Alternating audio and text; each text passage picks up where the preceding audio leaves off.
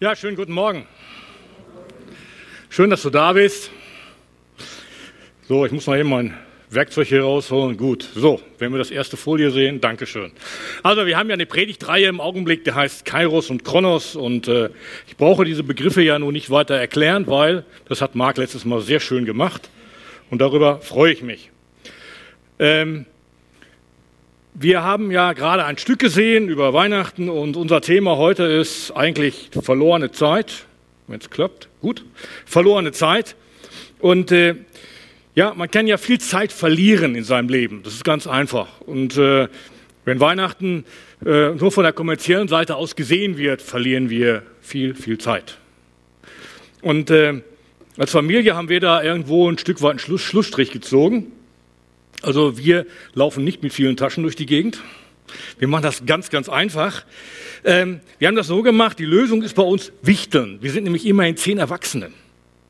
Nicht? Also zehn Erwachsene, das bedeutet ja eigentlich zehn Geschenke. Nicht? Und, nicht? und dann sich gegenseitig beschenken, könnt ihr aufs rechnen, das geht ins Unermessliche. Und dann haben wir gesagt, okay, wir machen das anders. Zehn Erwachsene sind fünf Paare. Und ein Paar verschenkt, gibt immer ein Geschenk an ein anderes Paar.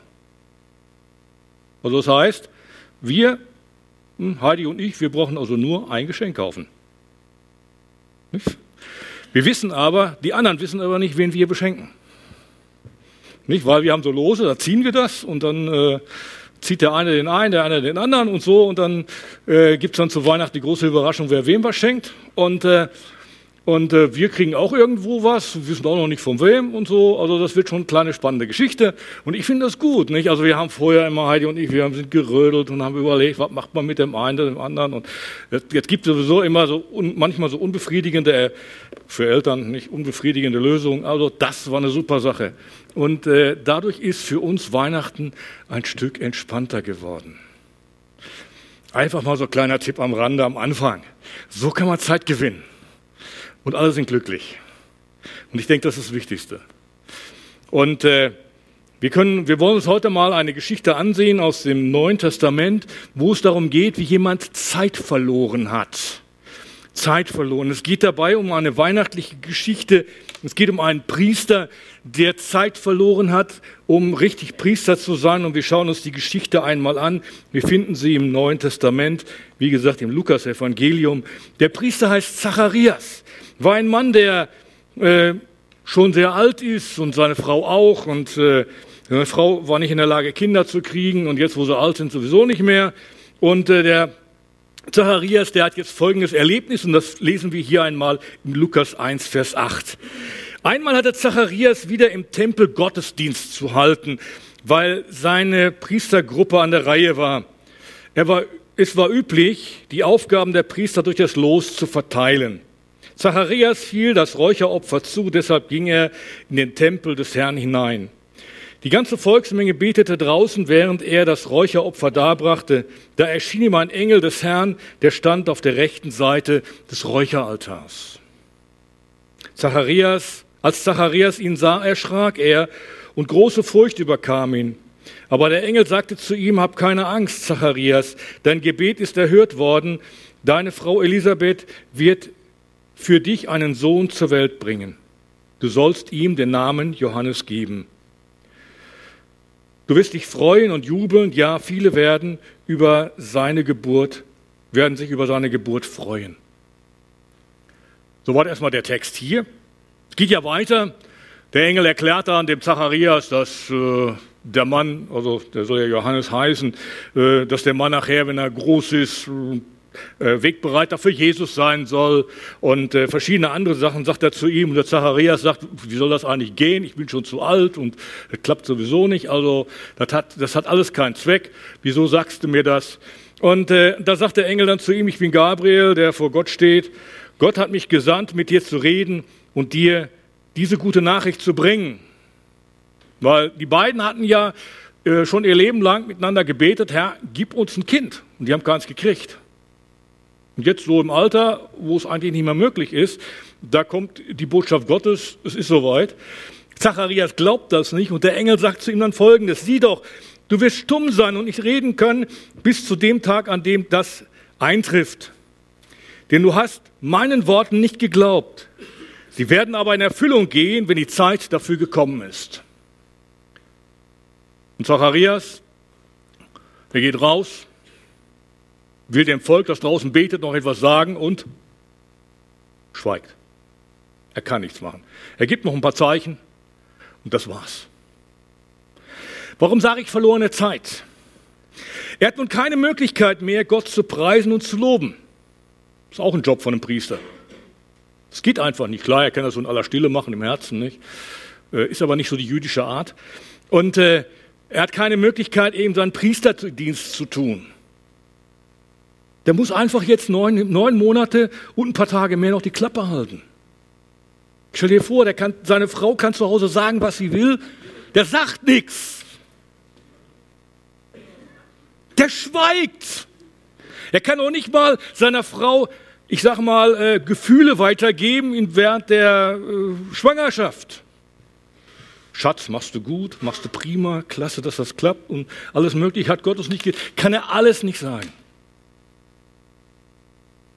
Er kann keine Gefühle ausdrücken und so weiter. Also er ist schon sehr stark eingeschränkt. Und dabei hatte er doch so gute Voraussetzungen. Zacharias hatte wirklich so tolle Voraussetzungen. Er hatte eine gute Chance in seinem Leben und äh, er war Priester. Also sein Name selbst heißt ja, Gott hat sich erinnert.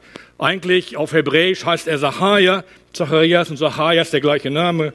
Und äh, er kommt aus einer Priestergruppe heraus. Und äh, es gab früher so 24 Priestergruppen, die findest du im Alten Testament, im 1. Chronik 24, da werden sie alle aufgezählt. Und, diese Priester, und seine Frau selber war eine Nachfahrin von Aaron, also nicht so, also wirklich im Priesterdienst. Die beiden hatten es drauf, die waren tief im Priesterdienst verwurzelt und verankert. Sie lebten mit Gott, sie hatten keine Kinder, wünschten sich welche, waren über diese Situation alt geworden und haben wirklich Erfahrung mit Gott gemacht. Und Zacharias traf jetzt das Los, dass er jetzt ja diesen Dienst nun tun durfte. Nicht, das war damals so, dass eben dass man im Frühjahr ein Los geworfen hat, wer wann dran ist. Es heißt ja hier, es war üblich, die Aufgabe der Priester durch das Los zu verteilen. Zacharias fiel das Räucheropfer zu, deshalb ging er in den Tempel des Herrn hinein. Das heißt, es gab ja diese 24 Priestergruppen und in jeder Gruppe waren ja verschiedene Familien und da wurde gelost, welche Familie dran ist und dann wer was zu tun hat. Das wurde also ausgelost. Und es traf ihn. Und äh, er hatte wirklich eine tolle Chance bekommen. Und äh, Zacharias will, soll von Gott gebraucht werden. Und Gott hat das zu, dafür gesorgt, dass der Zacharias jetzt dieses Los bekommt. Dass er da in den Tempel reingeht und damit ihm der Engel Gabriel begegnen konnte. Also er hatte wirklich tolle Voraussetzungen, eine gute Chance in seinem Leben. Er wusste, er wusste von seinem Vorfahren her, dass er einen priesterlichen Dienst tun konnte. Er hatte sein eigenes Leben durchlebt. Er hat dieses Los erfahren. Und Gott spricht jetzt zu ihm durch den Engel. Also alle Chancen, die da sind. Er hat wirklich eine göttliche Chance bekommen. Alle Voraussetzungen, um ein Kind zu kriegen.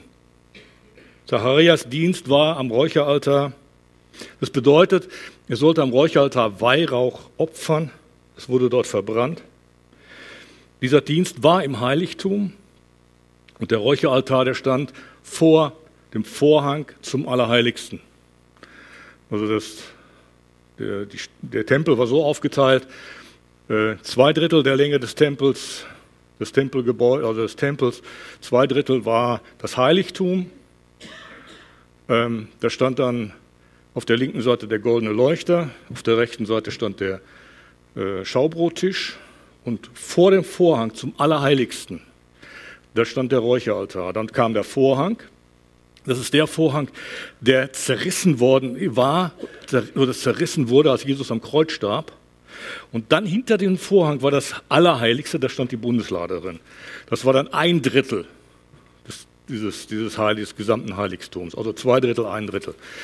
Und äh, vor diesem Räucheraltar, an diesem Räucheraltar stand jetzt mit einem Mal der Engel. Ich stell dir vor, du gehst da mit, deinem, mit deiner Räucherpfanne dahin, nicht? willst du da Weihrauch gerade drauflegen und immer, buff, da steht ein Engel da. Also das muss ein Erlebnis sein. Nicht? Also das ist irgendwie, der hat ja nicht geahnt, dass da irgendeiner im Raum ist. Also deswegen war er schon allein deshalb erschrocken. Nicht? Ne? Vielleicht kennst du das. Du bist irgendwo allein im Raum, ist dunkel, mit einmal sagt einer Huhu nicht? So zuckst du schon zusammen, nicht? Also, und äh, ich kann mir nicht vorstellen, dass der Engel Huhu gemacht. Der hat gleich gesagt, Zacharias, ich habe eine Botschaft. Und das hat hier, das hat gescheppert in seinem Ohr, nicht in seinen Empfindungen und Gefühlen. Und dieser Engel war eben da und der Engel sagt zu ihm, Folgendes. Er sagt, hab keine Angst, Zacharias, dein Gebet ist erhört worden, deine Frau Elisabeth wird für dich einen Sohn zur Welt bringen, du sollst ihm den Namen Johannes geben. Du wirst dich freuen und jubeln. Ja, viele werden sich über seine Geburt freuen. Er wird, und dann heißt, sagt er noch weiter, er wird groß sein vor dem Herrn. Und zwar deshalb, weil er der Wegbereiter für Jesus sein sollte. Das fußt auf einer Aussage aus dem Buch Jesaja, äh, wo eben der äh, wo eben der Wegbereiter für Jesus dargestellt wird. Johannes heißt, Gott ist gnädig. Johannes heißt, Gott ist gnädig und Zacharias, Gott hat sich erinnert. Also zwei Namen, die toll zusammenfassen. Ne? Gott hat sich erinnert an seine Gnade. Also wenn man das mal so zusammenpackt, das ist echt toll. Also das, Gott ist ja wirklich, ne, also der macht ja vieles, auch was äh, vom Inhalt her sehr deutlich wird für uns. Also Zacharias heißt eben, Gott hat sich erinnert und der bekommt einen Sohn, der heißt jetzt, Gott ist gnädig und Gott erinnert sich immer an seine Gnade. Ja, eine göttliche Chance. Warum? Ein Mensch, der nicht mehr in der Lage ist, ein Kind zu kriegen und der sein Leben lang nicht in der Lage dazu war, ein Kind zu kriegen, oder zwei Menschen besser gesagt, die bekommen jetzt eins. Das ist die göttliche Chance. Also man kann also Folgendes sagen, es gibt Dinge in deinem Leben, wo Gott dir gute Voraussetzungen geschenkt hat. Das können deine Eltern sein, das können Erfahrungen sein, die du mit Gott gemacht hast. Es können deine Vorfahren sein. Ich habe zum Beispiel, äh, ich bin zum Beispiel fünfte Generation hintereinander gläubige, gläubige, gläubige Vorfahren. Also ich bin die fünfte Generation von gläubigen Vorfahren, wo ich es weiß. Also das heißt, meine Kinder sind die sechste.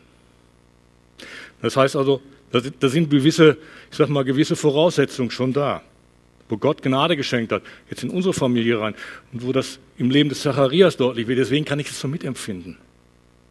Wenn man so weiß, hey, nicht, also mein Vater hat in der Gemeinde gedient, mein Opa war Gemeindeleiter, der davor auch und der davor auch nicht und, und die haben alle irgendwo in der Gemeinde gedient, waren verantwortlich. Das prägt ein Leben. Als ich fünf Jahre alt war, da, da, sagte ich irgendwann meinen Eltern, da unten aufs Grundstück baue ich eine Kapelle. Na ja, gut, hat nicht ganz geklappt. Das habe ich dann hier in Göttingen gemacht. und äh, äh, irgendwie war das in meinem, in meinem Herzen drin. Und mit 14 habe ich dann mal eine Berufung gekriegt zu dem Dienst, den ich heute tue, wo Gott gesagt hat, hey, ich brauche dich. Und äh, da ist eine Chance, eine göttliche Chance im Leben eines Menschen. Gott hat auch dir Chancen gegeben. Vielleicht nicht so, wie ich es gerade von meinem, Leben erzählt habe und vielleicht auch nicht so, wie es von Zacharias und seiner Frau Elisabeth ist, die jetzt noch weiter zurückgehen können, bis auf Aaron und so weiter. Nein, das, das meine ich nicht, aber das muss ja auch nicht sein. Aber Gott hat auch in dein Leben eine Chance reingelegt. Und er hat dir auch eine göttliche Chance gegeben, wo er vielleicht in dein Leben reingesprochen hat, wo er gesagt hat, hey, das, das möchte ich in dein Leben hineingeben. Verändern, tun, wirken, wie auch immer. Und der Mensch ist in der Lage, solch eine Chance zu verpassen.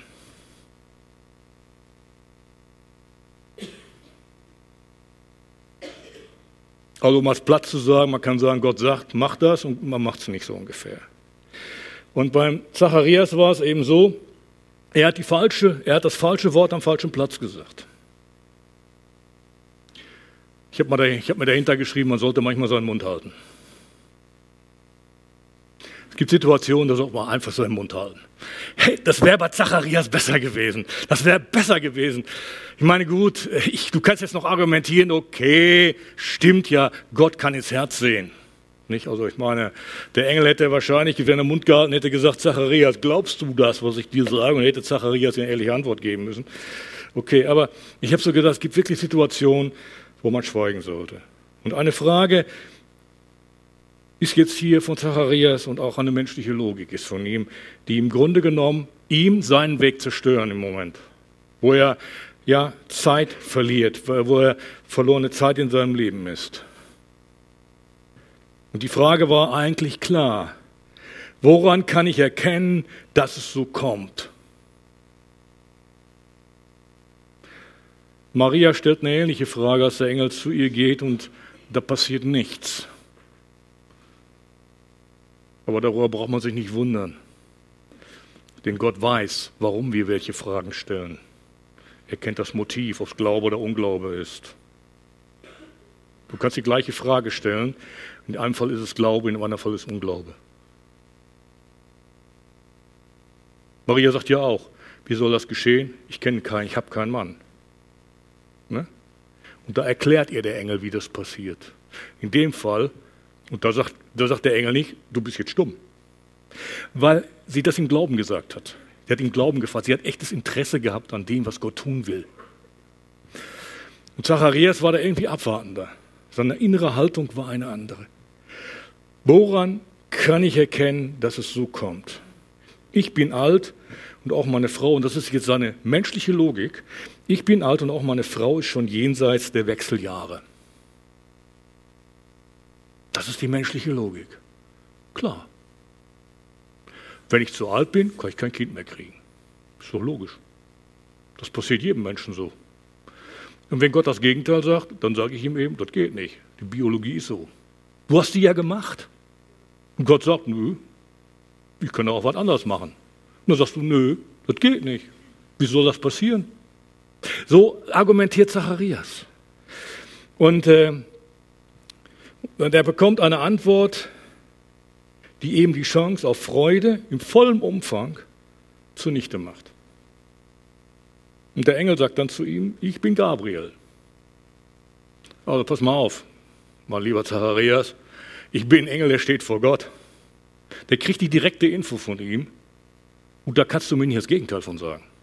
Also ich bin Gabriel, der vor Gott steht. Gott hat mich gesandt, und mit dir, um mit dir zu reden und dir diese gute Nachricht zu bringen. Du wirst stumm sein und nicht reden können bis zu dem Tag, an dem es eintrifft. Denn du hast meinen Worten nicht geglaubt, sie werden aber in Erfüllung gehen, wenn die Zeit dafür gekommen ist.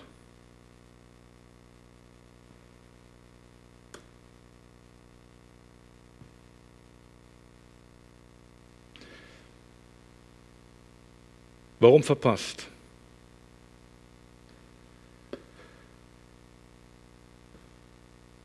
Er hat die direkte Info aus dem Himmel bekommen.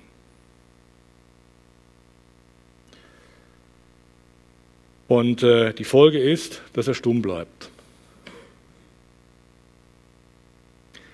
Er hat keine Möglichkeit, oder stumm wird, er hat keine Möglichkeit, Gott zu preisen und zu loben. Er hat keine Möglichkeit, den vollen Priesterdienst zu tun. Er hat keine Möglichkeit, mit seiner Frau in der Schwangerschaft ein Wort zu wechseln. Und er hat keine Möglichkeit, Gefühle zu artikulieren. Und trotzdem, Gott gebraucht Zacharias und Elisabeth. Johannes soll geboren werden. Es soll zu seiner Zeit geschehen, haben wir gerade gelesen. Es soll zu seiner Zeit geschehen, da steht hier in diesem Fall das Wort Kronos. Also Kronos ist ja der Zeitpunkt, Kairos ist der Ablauf der Zeit. Und wenn der Zeitpunkt gekommen ist, dann soll Johannes geboren werden. Weil Johannes wird gebraucht. Da kann auch ein Zacharias und der Unglaube eines Zacharias nichts dran ändern. Der Johannes wird gebraucht, damit der Jesus den Weg bereitet. Das ist sein Job, deswegen muss er auf diese Erde kommen. Und so hat unser Gemeindeleiter immer gesagt, hat er, hat er mal gepredigt, hat er mir auch manchmal gesagt, Gott macht mit einem krummen Stecken einen geraden Schlag. Das heißt, wenn du, wenn du in deinem Leben äh, aufgrund deiner Lebensführung krumm geworden bist, kann Gott mit dir trotzdem nochmal einen geraden Schlag machen. Das hat aber nichts damit zu tun, dass du jetzt ein toller Hecht geworden bist, sondern einfach, weil Gott die Gnade hat, dich trotzdem zu gebrauchen. Also das heißt, der Unglaube des Zacharias war da. Und dafür hat er auch Folgen in seinem Leben gehabt, nämlich dass er stumm war. Und trotzdem konnte er den Zacharias gebrauchen. Das heißt, das Gebrauchen des Zacharias ist nicht der Beweis, dass Zacharias jetzt der tolle Mensch ist, sondern einfach die Gnade Gottes im Leben des Zacharias.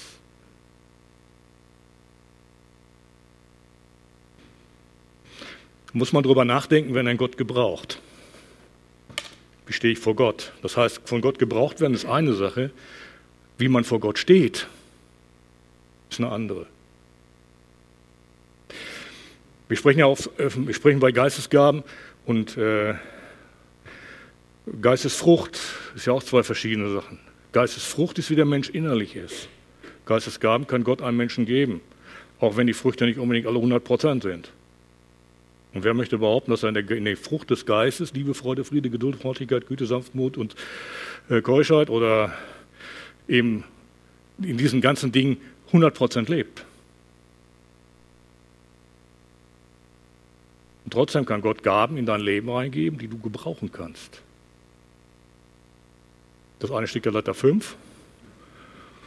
Und der, weht, der Wind weht, wie er will. Du hörst dann Brausen wohl, sagt Jesus. Deswegen, ihr habt gerade rausgeguckt. Und der Geist Gottes kommt, wo er will und wann er will. Du hörst das Rauschen, aber du weißt nicht, wohin er geht, woher er kommt und wohin er geht. Gott wirkt in deinem Leben.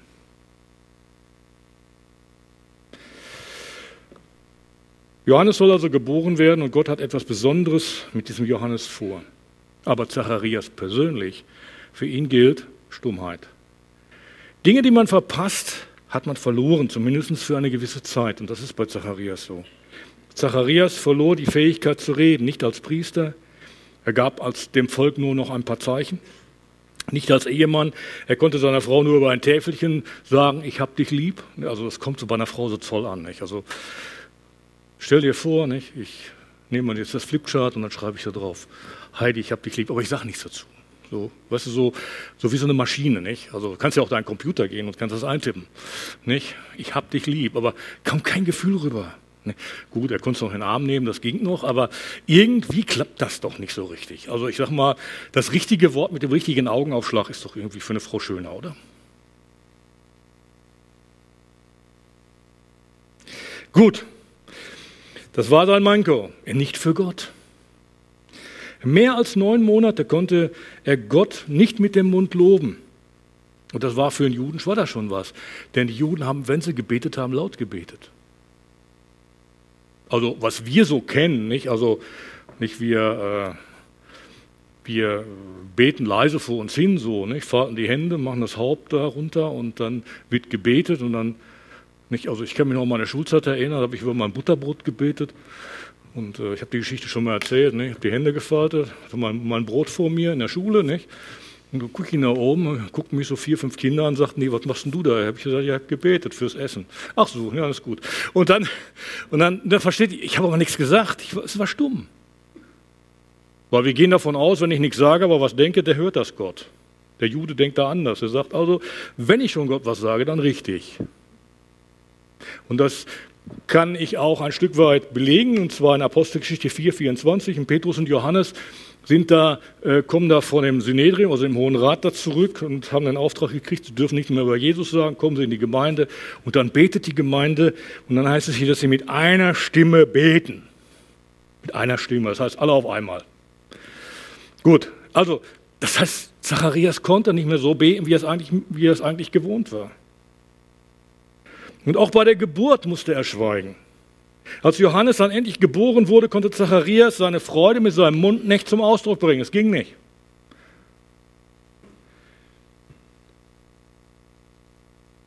Aber das Gebet des alten Ehepaares für ein Kind, das wurde im Augenblick erfüllt und er hätte normalerweise Gott so richtig schön Dankeschön sagen können. Er konnte es aber nicht. Nur im Stillen.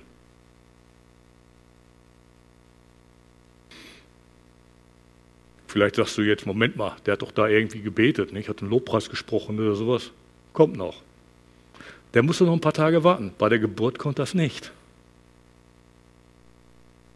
Und jetzt was zum Nachdenken. Durch falsche Entscheidungen können wir Zeit verlieren. Es kann uns die Möglichkeit genommen werden, den Dienst für Gott nur mit angezogener Handbremse zu machen. Du dienst ihm zwar, aber kannst das nicht so machen, wie du es gerne möchtest. Und meistens hat das Ganze dann mit Unglauben, Ungehorsam oder auch Angst zu tun, wobei Angst in sich auch schon wieder Unglaube ist. Und äh, wenn du sowas in deinem Leben schon mal erlebt hast, dann merkst du, solche Dinge oder auch Ereignisse, die sich in deinem Leben, die in deinem Leben stattfinden, wenn du sie nicht richtig verarbeiten kannst, die können dich in deinem Leben ausbremsen, Gott zu dienen. Das heißt nicht, dass du aus der Gnade fällst. Das heißt nicht, dass du in dem Moment kein Kind Gottes mehr bist. Aber du bist ausgebremst. So wie ein Zacharias ausgebremst ist, Zeit verliert, verlorene Zeit.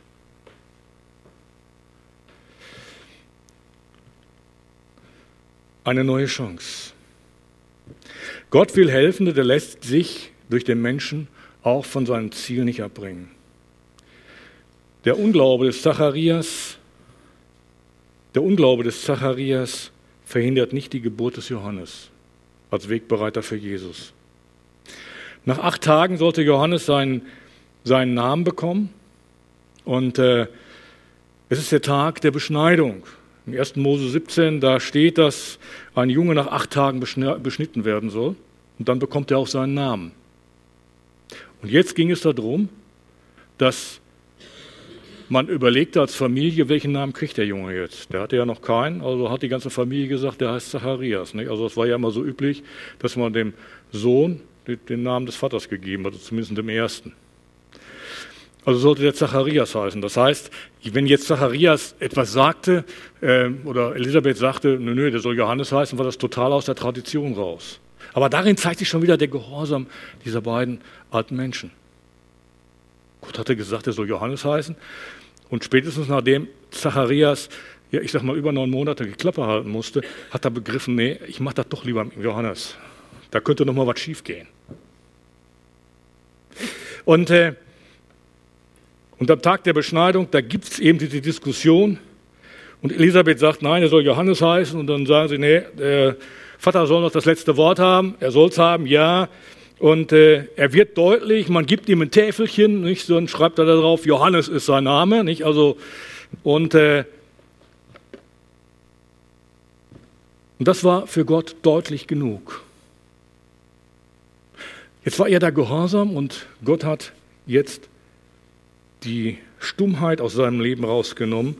Und da lesen wir dann im selben Augenblick, konnte Zacharias widersprechen. Und er fing an, Gott zu loben. Da wurde Zacharias, der Vater von Johannes, mit Heiligem Geist erfüllt. Er begann wie ein Prophet zu reden. Gelobt sei der Herr, der Gott Israels, denn er ist seinem Volk zu Hilfe gekommen und hat es befreit. Er hat uns einen starken Retter gesandt, ein Nachkommen seines Dieners David. Und äh, das Team kann nach vorne kommen. Und die Er kann hier mit einmal ein Lob Gottes sprechen. Das ist schon interessant. Wir können Zeit verlieren, wenn wir nicht in den Wegen gehen oder gehen wollen oder nicht glauben, wenn Gott uns einen Weg führt. Wir können Gott in dieser Zeit gar nicht oder nur schlecht dienen. Und Zacharias konnte seinen Priesterdienst nicht richtig wahrnehmen. Und er konnte, wie gesagt, während der Schwangerschaft auch wenig mit seiner Frau sprechen. Aber in dem Moment, wo Gott seine Zunge löst, da geht er nicht zu seiner Frau, er geht er nicht zu Johannes, sondern er lobt Gott. Das ist keine Lieblosigkeit, sondern es ist einfach dieses, ich möchte fast sagen, endlich konnte er wieder reden zu Gott. Dieses Gefühl, ich kann wieder, ich darf wieder. Und der, er bringt so ein paar Sachen zum Ausdruck. Er wird mit einmal prophetisch. Er sagt, gelobt sei Gott, der Gott Israels, denn er ist seinem Volk zu Hilfe gekommen und hat es befreit. In der Zwischenzeit war Jesus schon unterwegs, Maria war schwanger. Und er hat uns einen starken Retter gesandt, seinen Nachkommen seines Dieners David. Damit ist auch Jesus gemeint.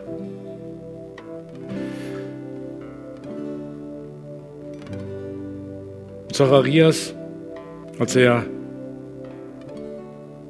als seine Zunge gelöst wurde und er anfing, zu Gott zu sprechen, wurde er auch mit dem Heiligen Geist erfüllt. Er fing an, prophetisch zu sprechen. Das eine Mal war er wieder da, wo er eigentlich sein sollte. Und manchmal fragt man sich, ja, Herr, wie ist das eigentlich? Und dieses, dieser Lobgesang des Zacharias drückt viel, viel Gnade und Barmherzigkeit Gottes aus. Und vielleicht ist es so, dass in unserem Leben wir auch Zeit verloren haben, so wie er. Aber er hat die Gnade gehabt, dass er widersprechen konnte, dass er mit dem Heiligen Geist erfüllt wurde, dass neues Leben in sein geistliches Leben, in sein Leben hineinkam und äh, dass da etwas geschah in seinem Leben, was Gott ihm geschenkt hat. In Joel 2,25 da steht, und ich will euch die Jahre erstatten, deren Ertrag die Heuschrecken, Käfer, Geschmeiß und Raupen gefressen haben, mein großes Heer, das ich unter euch schicke. Gott will die Jahre erstatten. Manchmal fragen wir uns, warum ist irgendwie was nicht gelaufen und wie auch immer. Aber Gott soll auch in deinem Leben wirken. Er will in deinem Leben neue Kraft schenken. Und wenn du Zeit verloren hast, will er dir helfen. Er will dich aufrichten und stärken. Er will dir Zuversicht geben, er will, dich, er will dir Freude geben. Er möchte dich auch mit deinem, seinem Heiligen Geist erfüllen. Das ist sein Ziel. Und vielleicht sagst du ja, okay, was ist denn in meinem Leben alles schiefgegangen? Da kann Gott doch nicht. Doch, Gott kann. Er war durch Jesus Christus in der Lage, eine Menschheit, die total von ihm abge abgedriftet ist, wieder zu sich zurückzuholen, jedenfalls die, die an ihn glauben. Dazu ist er in der Lage. Und er kann auch in dein Leben genauso hineinwirken.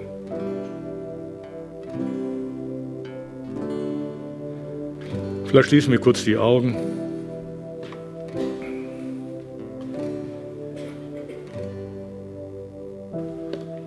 Und vielleicht möchtest du gerne einfach auch ein Gebet haben für dich, wo du das Gefühl hast, ich habe Zeit verloren.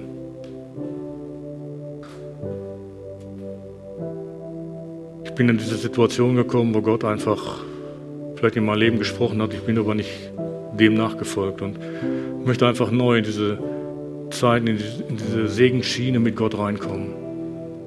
Dann kannst du dich gerne melden kurz, wenn du das möchtest. Dann bete ich für dich. Dankeschön, ich sehe die Hände. Dankeschön, Dankeschön, Dankeschön, danke.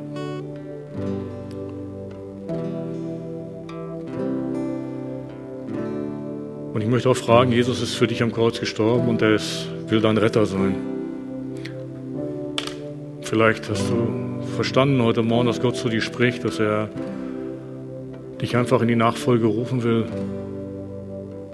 Und wenn du dich heute für Jesus entscheiden möchtest, dann hast du auch heute die Gelegenheit dazu. Und wenn ich für dich beten soll, dann kannst du auch kurz deine Hand heben.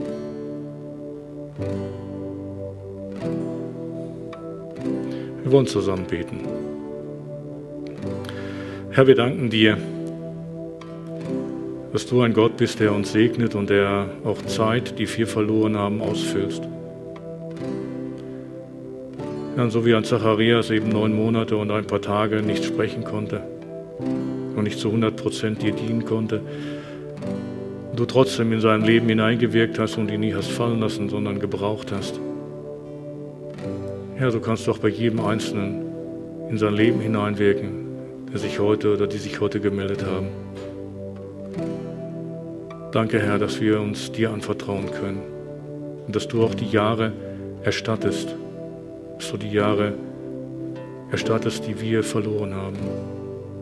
Durch unseren eigenen Weg, durch unseren Unglauben, ja, durch unsere Unzulänglichkeit. Danke, Herr, dass du so voller Gnade bist und dass wir dir vertrauen können. Dass du ein Gott bist, der das ausfüllt, was, wozu wir nicht in der Lage sind. Ja, und so geben wir dir alle Ehre und danken dir und loben deinen Namen. Und ich bitte dich, Herr, dass du jeden, der sich gemeldet hat, stärkst, dass du ihn führst und leitest, dass du Impulse in sein Leben hineingibst durch deinen Heiligen Geist. Herr, dass du ermutigst und dass du Freude schenkst in der Nachfolge mit dir. Amen.